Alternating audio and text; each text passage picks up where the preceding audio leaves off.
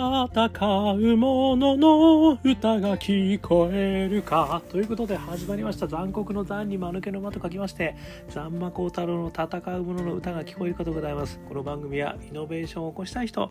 チャレンジをしたい人、そんな人たちを応援する番組でございます。私、株式会社イノプロビゼーションの代表させていただいたり、株式会社 NTT データのオープンイノベーションエヴァンジェリストをさせていただいたりしております。さて本日のお題ですけれども、どこで生まれたアイデアも受け入れる力、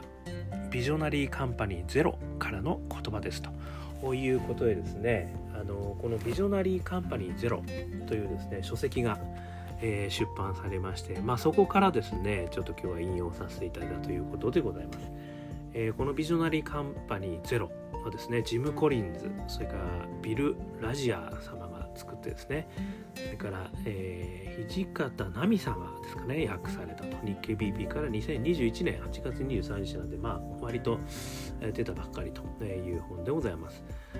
この本はですね、ビジョナリーカンパニーと書いてある通りですね、もう名著ございますよね。ビジョナリーカンパニーのゼロということですね、実はもっと前に書かれた本ということらしいんですね。で、元々の名前はですね、ビヨンド・アントレプレナーシップ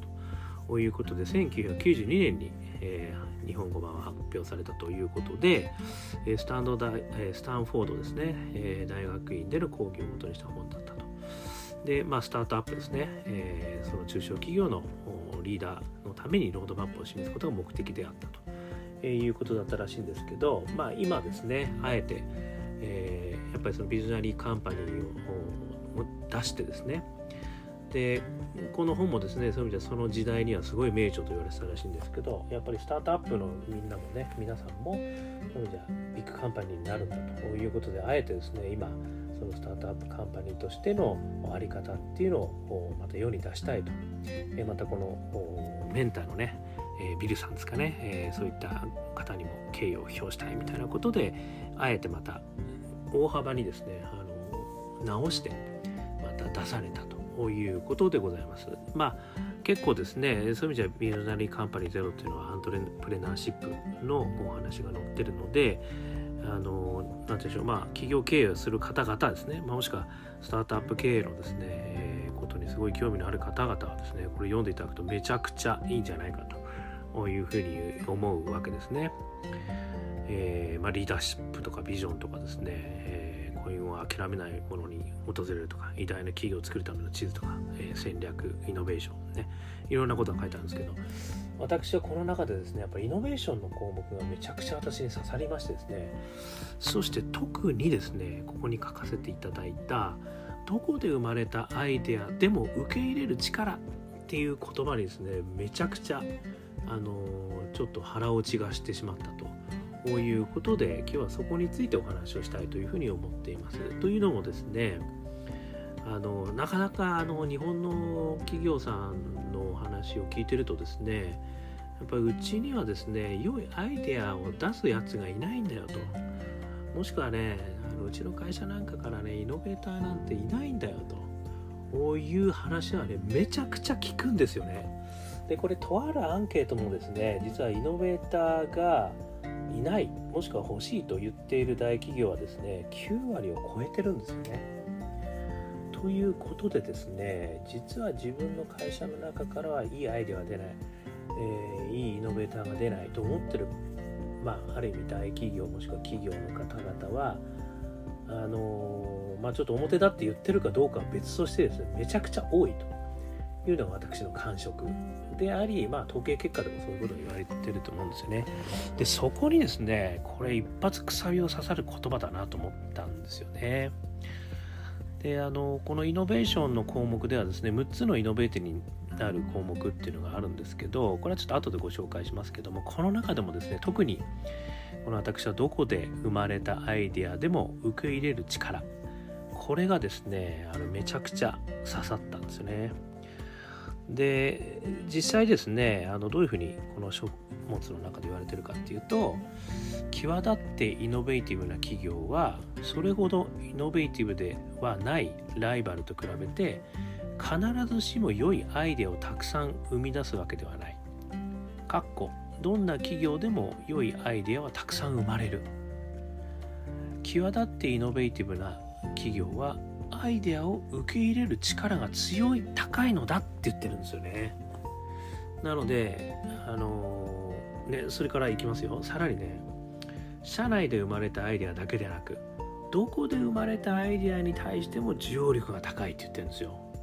しかもアイデアに対して何らかのアクションを起こす。すべてのアイデアを実行するわけではないが、アイデアがうまくいかない理由を考えることに延々と時間をかける代わりに、生煮えでもまず動いてみる傾向が高いって書いてるんですよね。これなんですよ。で、ちょっと私この言葉をですね、3つね、ちょっと簡単にまとめてみました。1つ目がですね、どんな企業でもアイデアはたくさん生まれるという事実がまずはここに書いてます。2つ目、イノベーティブな企業はアイデアを受け入れる力が高いということを書いてます。そして3つ目、世界をですね、ごめんなさい、もう一回ですよ、3番目、世界をあなたの会社の研究開発部門にしようって書いてあるんですよ。いや、これはね、本当に私刺さりましたね。つまりですね、先ほどねお話ししたように、イノベーターがいない、アイデアが実は社内では生まれてないと言っているけれども、本当はなんですよ。どんな企業でもアイデアはたくさん生まれていますよって言ってるんですよね。で、実はイノベーティブな企業っていうのは、アイデアを受け入れる力が高い企業をイノベーティブな企業だと言われているんですよってことなんですよね。これめちゃくちゃ刺さりません？で、私もね、そういう意味じゃ大企業の中にね何年もさせていただいたんですけど、やっぱりね、感触としてですよ、イノベーターってたくさんいるんですよ。で、そういう人たちっていろんなところに、ね、埋もれてるんですよね。埋もれてるっていうのは、ある意味何らかの表彰を受けるわけでもなく、出世コースに乗るわけでもなく、自分がやっぱりやりたいことをですね、かなりやってるんですよね。で、それは会社の業務および会社の業務に限らず、実はやってたりするんですよね。ということでですね、実はあんまりマネジメントの方からはですね、そういう人たちってあんまりよろしく見られてないってケースが、ね、結構ある、ね、これは一つなかなか宿命としてですね、やっぱあるんですよね。つまりある意味ね、大企業のマネジメントってやっぱり効率化、それから戦略的差別性を求めますから、そういう意味では非常に絞り込んだね、コンピタンス経営をねギュッとやっていくんだと、できるだけ一点集中、ね、資源を集中して得意なところでたくさんの利益を得ていくと、ね、お客様の重要な顧客様に絞り込んで営業をかけて、そしてシステムを作っていく、しかもできるだけ大きなものを作っていく、ね、こういうことになるわけじゃないですか。そうするとやっぱりイノベーティブっていう話は少し先の話であり、最初は小さなビジネスでもありですね、当たるのもはっきり見えてしまうわけですよね。そういう人たちはやっぱりマネジメントから見ると 重点領域には見えないですよね。チャレンジ領域としてやっていただくところに入ってればまだいいんですけどね。でもなかなかね、そうはいかないですよね。なので、それで突然ね、アイデアコンテストとかやってですね、アイデアを見ても全然いいのがないと、これは見たことがみたいなことになるわけですよね。社内ベンチャー制度をそこで立ち上げても全然いいベンチャーが生まれなかったとかっていう、また失敗経験だけがですね、そこに残ってくるわけですよね。でもそういったところに必ずしもイノベーティブなやつは出すとも限らないわけですよ。やっぱり自分の好きなことやってるから、あんまりそういうことにも興味がないですよね。ということもあってですね、実はエレベーターを発見することが私は大事だって常日頃言っているんですね。で、その上積みをいかに上積みさせて、そういった人たちをうまいことすくい上げてね、でそういう人たちと一緒にイノベーティブな活動ができることがすげえ大事だと常日頃言ってるんですけど、ある意味そういったことだなって、ちょっとこれはね、私の経験からもすごく思ったんですよね。だからそういう人たちのある意味アイデアを受け入れる力を強くしようよってことなんですよね。だから実はアイデアを持ってるやつは、実はいろんなところに点在してるんですよ、ドットとして。それをコネクティングできるからなんですよ。まさにコネクティングドットね。これ全然違う意味だと思いますけど、そういう意味でね、やっぱりそういうことを見つけですよね。そしてそういう人たちを束ね、そして生かす、ねということがね、実はアクティビティとしてできてるかどうかってことが、イノベーティブな企業家、イノベーティブじゃない企業家の分かれ目だということを言ってるんですよ。これがね、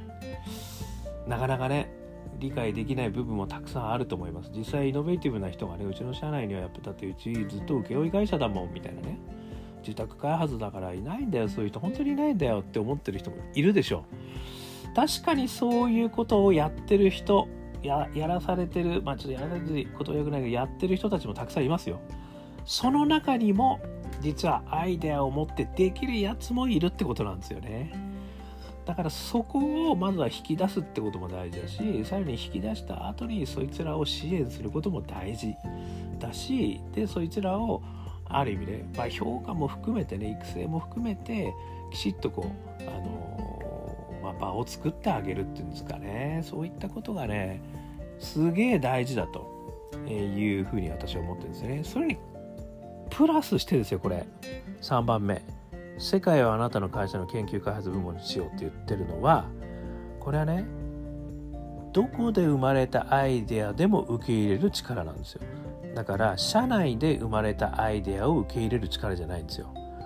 外部で生まれたアイデアもきちっと取り込んで自分たちに受け入れられる力ありますかって言ってるんですよ。だからね、この言葉にはね、実はオープンイノベーションできてますかってことが入ってるってことなんですよね。でそれの象徴的な文言が、世界はあなたの会社の研究開発部門にしようですよ。だから世界でアイデアを持っている人、ビジネスを持っている人たちを R&D 部門、あたかもあなたの R&D 部門というように活用、受け入れる、そういった力を発揮できてますかって問われてるんですよね。なのでここもね、もうほんとすげえなと思って、オープンイノベーションをきちっとやれるかってことをね、言ってるということなんですよね。でここでね、面白い事例がね、載ってるんですけども、8つぐらい載ってるんですよ。このアイデアをね、受け入れる力がないがためにイノベーティブになれなかったっていう事例が8つぐらい載って、一つご紹介しますね。それで僕らは辺りに行ってこう言った。僕たちはこんなすごいものを作りました。お宅の部品も使ってます。資金を出してもらえませんか。これを差し上げてもいいです。とにかく作りたいので。僕らに給料を払ってもらえればお宅で働きますよ。答えはノーだった。そこでヒューレットパッカードに行くと、やはり君たちの助けはいらない、まだ大学も卒業していないじゃないかと言われた。ね、これでピンとくる人いますよね。ヒューレットパッカードあたりでね、ピンとくる人いますよね。スティーブ・ジョブズとスティーブ・ウォズニアックなんですよ、これが。彼らが作ったパソコンあたりと HP にね、売り込みに行った時の話だと。でジョブズとウォズニアックはその後アップルコンピューターを創業したってことですよね。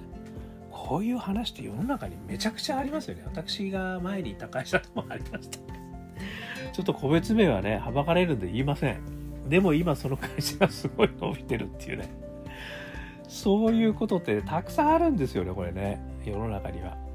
だからこれもね、外の力を受け入れる力がなかったってことじゃないですか。でこのね、8つの事例ぐらいをね、貼っとけって書いてあるんですよ、この中にあとでビートルズの話も書いてます。ビートルズの音楽をね、こんなギター音楽なんて今時流行らないよって、その時なんちゃらレコード会社が行ったとかっていうのもあるんですよね。だからね、そこでチャンスをね、セレンディピティをつかめてない、もしくはオープンイノベーション的な観点がね、ないと。やっぱり自社主義を捨てろっていうこともこの中には書いてますけども、そういう意味でね、社内外におけるアイデアをね、受け入れる力があるかってことがですね、やっぱりすごく大事だと。だから自分の中にアイデアがないとね、なかなかアントレプレナーいないんだよということを言う前にってことですよね。果たして我々の会社っていうのは、そういうアイデアを持ってる人とかアイデア自身を受け入れているのかとね、まずは聞く耳を持ってるのかと、まずはそういう人たちを発見しようとしているのかということですよね。で、発見し、そういう人たちが分かったとした後にどんな支援ができる仕掛け作りがあるのかってことですよね。まあ、ここのね仕掛け作りもねいろいろここには事例が書いてありますけどね、やっぱりちゃんと成果も評価もしなきゃいけないとかね、例えば売上にの例えば5年前のねアイデアの売上が 20% に入ってるかどうかっていうのを入れとけとかね、いろいろねこれね結構ミソとなるねヒント書いてます、仕掛け作りのね。これもぜひ読んでいただければと思うんですけど、いずれにしてもですね、まずここに気づくかどうかなんですよね。どこで生まれたアイデアも受け入れる力があるのか、受け入れる力をつけようとしているのか、受け入れる力があるかないかを理解しているかっていうところで、ね、まあいろいろ言い方変えても同じなんですよ。そういうところなんですよね。だからアイデアがない、イノベーターがいないではないと、もしくはオープンイノベーションうまくいかないとかね、なんかそういうことじゃないと、ね、外からアイデアもいろいろ聞いてるけど全然うまくいかないじゃないんだと。アイデアを受け入れる力なんだと、それはあなたの中にありますかっていうことだっていうね、まあそこがねやっぱ私もめちゃくちゃ大事なことだと思ってます。私オープンイノベーションやるときも、オープンイノベーションで実は最も重要なのはクローズドイノベーションだって言ってるんですよね。これってまさに受け入れる力なんですよね。その中に受け入れる力、それから、まあ、人ね、力っていうのは人であり仕掛け作りなんですけど、それがねやっぱりあるかどうか、まあ、もしくはねきちっとこう作ろうとしてるかですよね。気づいてるかから始まって、きちっとそういうのを作ろうとやろうとしてるかというところがねすごく大事なんですよね。なかなかねこれに気づきさえもしないっていうところが結構多いっていうのがやっぱり私の感触でもあるんですよね。まあ、もしくはかなりこういったことに抵抗感を持つっていうこともですね結構あるんですよね。まあというところをねぜひともよろしければこのビジョナリーカンパニーゼロですねご交流してちょっと読んでいただいて、イノベーションの項目ですね、第8章イノベーション、ここねめちゃくちゃ私刺さりました。他もすごく面白いです。もしよろしければ読んでいただければですねね、これ先ほど言いました時にビヨンドアントレプレナーシップという名前で出された本のリバイス版なんで、やっぱりアントレシナップシップのね言えてないけどスタートアップとかやっぱベンチャーとか、それから新しいビジネスね、それからイノベーションを起こしていきたい、そういう人たちにめちゃくちゃ刺さる本だと思いますんで、ぜひとも読んでいただければと思います。もう一回言います。ビジョナリーカンパニーゼロ、著ジム・コリンズ、ビル・ラジアー役、土方奈美さん、発行日経 BP2021 年8月23日に出された本でございます。ということで今日はですね、どこで生まれたアイデアも受け入れる力、ビジョナリーカンパニーゼロからのお言葉をご紹介させていただきました。ということで、この番組はですねこんな感じでチャレンジしたい人、イノベーションを起こしたい人、そういう人たちの参考になる、まあ、応援になるですね、お話をさせていただいてますので、もしよかったらアンカーね、アンカーで配信してますけど、そこに登録してください。あとはまあ、ポッドキャストとかね、iPhone とかでも聞けると思います。iPod とかでも聞けると思います。ポッドキャストですね。あとは残酷の残に間抜けの間光る太郎、これで Facebook、Twitter やってますんで、もしよかったら登録していただいて、一言添えてメッセージいただければですね、